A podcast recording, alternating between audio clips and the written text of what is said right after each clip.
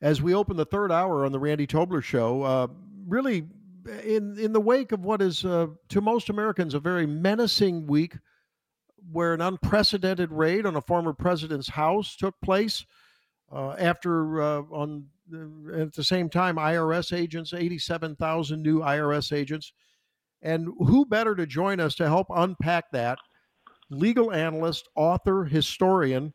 John O'Connor, author of the new book, The Mysterious The Mysteries of Watergate. What really happened? boy, and I can't wait to uh, to uh, continue this conversation. John O'Connor, welcome to the Randy Tobler Show. Thanks for being with me. Hey, great, Randy. Good to be with you. Well, you know, in reading your resume as I was uh, preparing for the interview, I noticed that um, you, uh, besides authoring this book, you also have a previous public uh, publication, uh, Postgate: How the Washington Post Betrayed Deep Throat, um, and you also were involved in um, representing Deep Throat, Mark Felt, um, which is fan. You know, I mean, that's unbelievable. So there's so much of your experience, your lived experience, like the left likes to say, um, that really applies to the goings on of this last week. You must be like a kid in a candy shop, huh? Well, there's a lot going on now, and it's really they're trying to fool everybody about what's really going on. But if you look at this, Randy, um, people started screaming, as I did, that the government did not use, as it's supposed to, the least intrusive method of getting these documents. The least intrusive being voluntary cooperation, which Trump's lawyers were doing. The second least intrusive is a subpoena.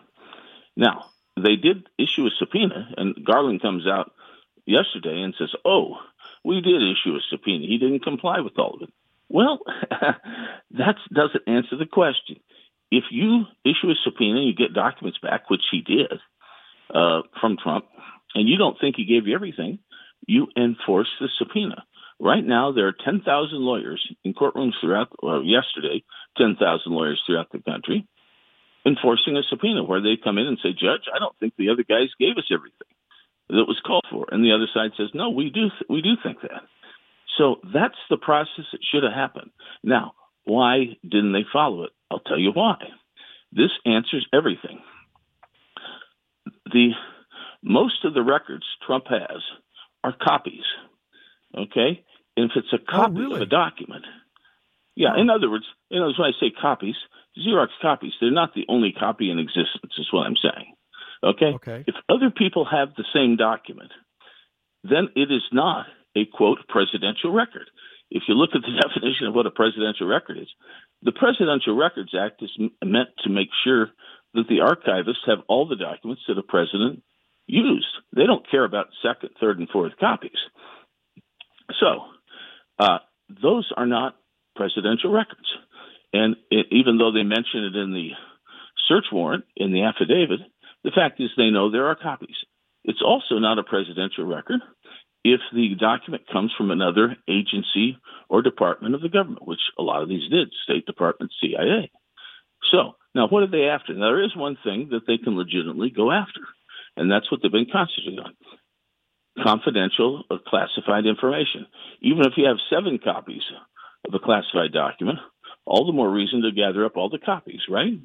Now, the search warrant says this We think Trump has classified information. So here's what we want. We want first all the classified information.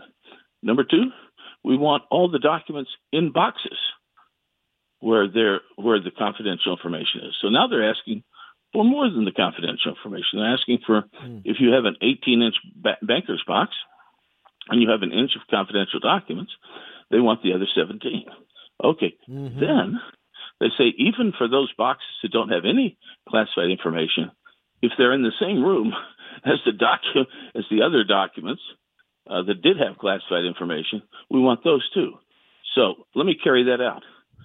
20 boxes, 18 inches of documents a box, 360 inches of documents. The government recovered about 10 sets sets of confidential of classified information, which could be half an inch or an inch thick at most per per per set. Okay, so out of 360 inches of documents, they got about 10 inches at most of what they claim to be the big thing. So now, what's the purpose? We know what the purpose is.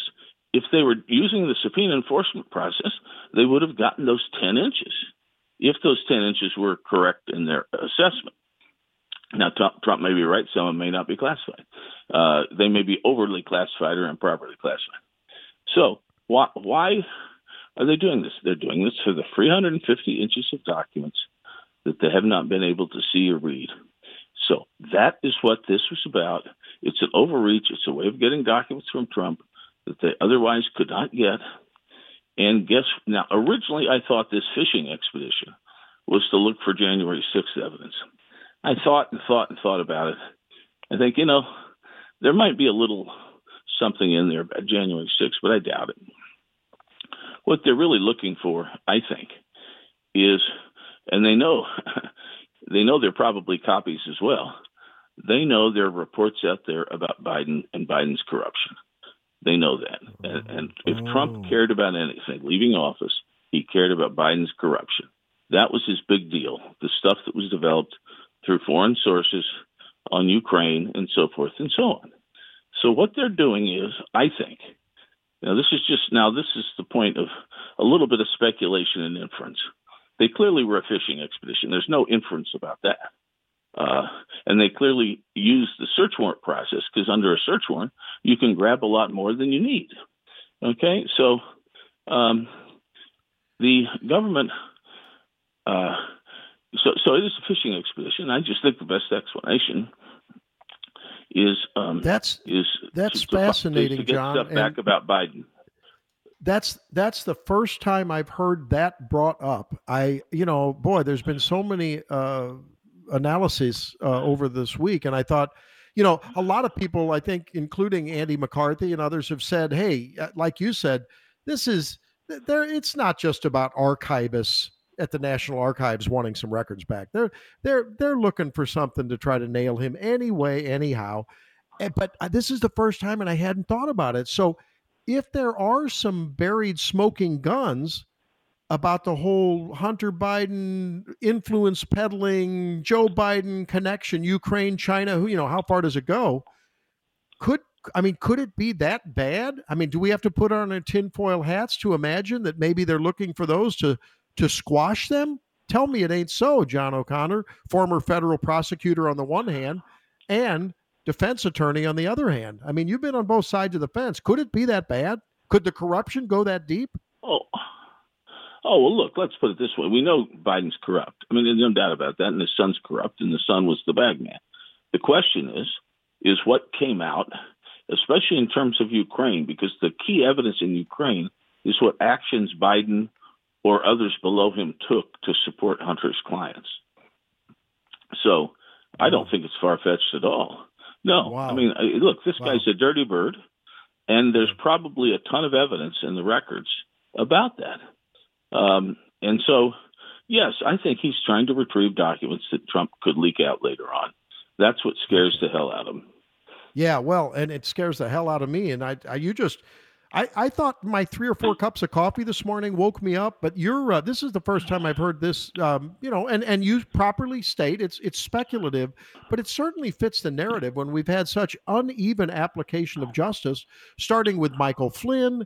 Uh, and forgetting about uh, you know Hillary Clinton, James Clapper, John Brennan, Jim Comey, Andrew McCabe, Hunter Biden, but you know the the the over the top um, you know arrest of Peter Navarro, the uh, this you know when they took Roger Stone in the, the, the different optics and now of course capped by this you just can't help but think that this I mean the corruption runs deep and wide. Let me ask you um, as we pivot to and we're talking with folks if you're just joining us John O'Connor uh, historian author and attorney and uh, author of the new book and I can't wait to read it all. I've just started it.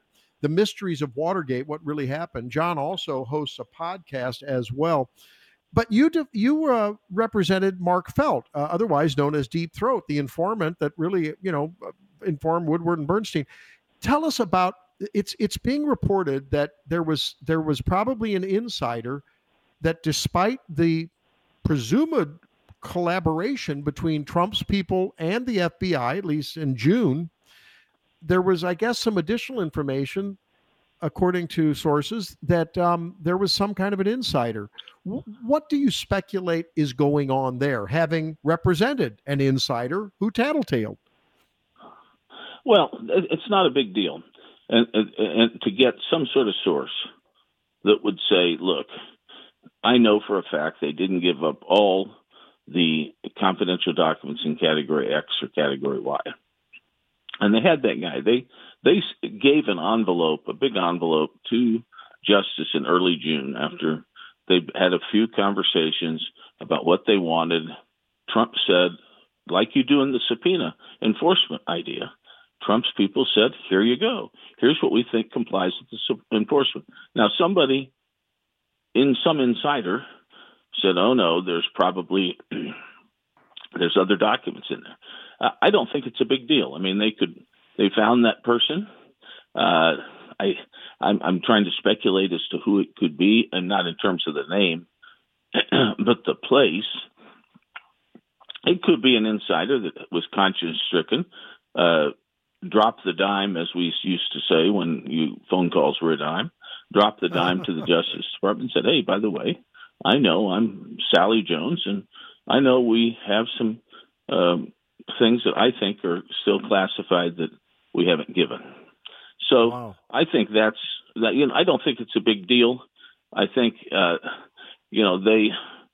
I mean, it could be anybody that has been around uh, the, the, the the documents at uh, Trump. Uh, you know, they probably have some staff there that are handling the documents and so forth.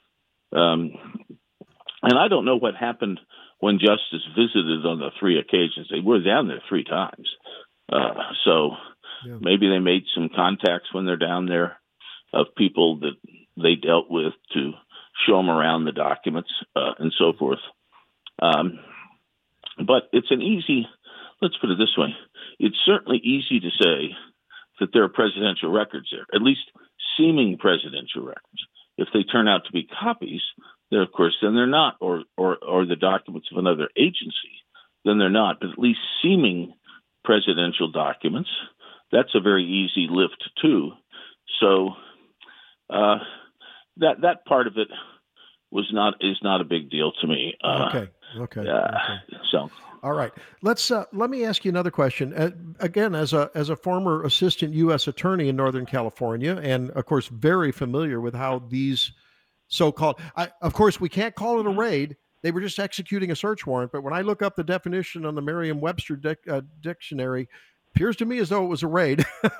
but um, why in the world? It's something. It's sort of cute, and maybe it's peripheral, but it, it why were they ruffling through? At least it was reported per Trump's attorney, I believe, that reported it why would they ruffle through Melania's wardrobe? I mean, is J. Edgar Hoover alive and well? I, it was reported he used to like to wear women's clothes. I mean, what's going on, John? Well, I think that's just the search warrant allowed them to go to Melania's wardrobe room, whatever it is, just because they thought there might be boxes in there. So, you know, uh, I suppose people took the opportunity to go through Melania's clothes. I'll tell you one of the things that disturbs me about this raid, though, although I, I suppose, you know, if I'm going to go through anybody's clothes, I suppose Melania is a good place to start. But, but what I would say is this: that what they did was Trump's lawyers wanted to observe the proceedings. The, the, they forcibly kept the lawyers out uh, in the noonday sun, of course, but they forcibly kept them out, even though there's no harm in that. They have a right to be there there's no right in a search warrant to kick people out of the house. And uh, now, if they're obstructing, that's another thing. Maybe they could uh, take self help. But why do they do that? What wow. they're doing is they're intimi- they're intimidating witnesses. Remember what obstruction Okay, well that well that raises the natural question, John. Does that mean okay? So a they they were allegedly after certain pieces of evidence, and the, I guess the affidavit, which hasn't been unsealed, Maybe it won't be until and if there's an indictment. So they were supposed to go after certain piece of evidence. I think it's commonly thought, and, and you are certainly reinforcing the idea that you know there's going to be other things that they're going to pick up potentially, or they're hoping to pick up. Um, but I guess that that raises the question: Can if if they did not follow standard procedure. You said that the lawyers have the right to, to observe. Obviously, if they're harassing the agents, I think that would be a problem. But if they were kicked out and it was reported that they were standing out in the sun for most of that time in what, you know, 90 degree weather, could that then, um, would that defang the government's ability to use what was found as evidence or not? I don't think so. I, I and, and, technically, I say that's really obstruction of justice. What they're doing is they're intimidating witnesses or preventing witnesses from observing a proceeding. But at the end of the day, a court's going to say, "What do you want me to do?" You know, there's no. It doesn't make the search bad. Uh, it means that the government may have overstepped its bounds and may have kept people from where they had the right to be. Okay, go file a suit against the government and get your twenty-two dollars for that. Um, so that's what they really wanted them not there for was because you can imagine as they're going through these documents, the the investigators are saying, "Hey, I got some stuff here about uh, such and such. Is that classified? Is that top secret?" Other guy says, "I don't know. Let's let's call it. Let's say it is. Uh, put it in there with the top secret stuff." Well, here I another guy might say, "I've only got one document marked top secret, and it's with 400 others. Should I count this all as top secret? Oh, yeah. Why don't we do that? Well, that kind of dialogue, I'm not saying that occurred, but if there's dialogue like that, then it could be used to impeach the government when they come back with their statements that, oh, we got 10 sets of uh, secret documents. Uh, it may well be they got just a puny amount of documents, is what I'm saying. I wow. said five or 10 inches. It might be one inch of documents, and they may oh, be right on the borderline. And, and by their discussion, the lawyers could then be witnesses to the fact that the Trump people really did substantially comply. And these guys are pushing, the other side is pushing the envelope. Yeah. So they didn't want them in there. If this is really a serious criminal matter, who cares if the lawyers are in there? But uh, they didn't want witnesses. That's that's a bad sign for the government. Yep. Yep. Well, it's it's frightening, and I got to tell you, this is. Uh, I've interviewed several folks on this issue throughout the week, and John O'Connor, you have really uh, unearthed a lot of interesting information, a lot of provocative thought, and uh, from your very, very informed position, not only as a former federal prosecutor, but also a historian, and uh, you know, a look back at what happened in Watergate, which uh, in many ways applies to this. The book, ladies and gentlemen, is The Mysteries of Watergate: What Really Happened, by my guest John O'Connor. And we thank you for being with us, John. Hope we can stay in touch as this. Uh, as this mystery unfolds, it's going to be fascinating. Thank you, my friend, and well, uh, have is, a great weekend. This is an interesting one. Good, good being with you. All right, there he is, John O'Connor. Mysteries of Watergate: What really happened.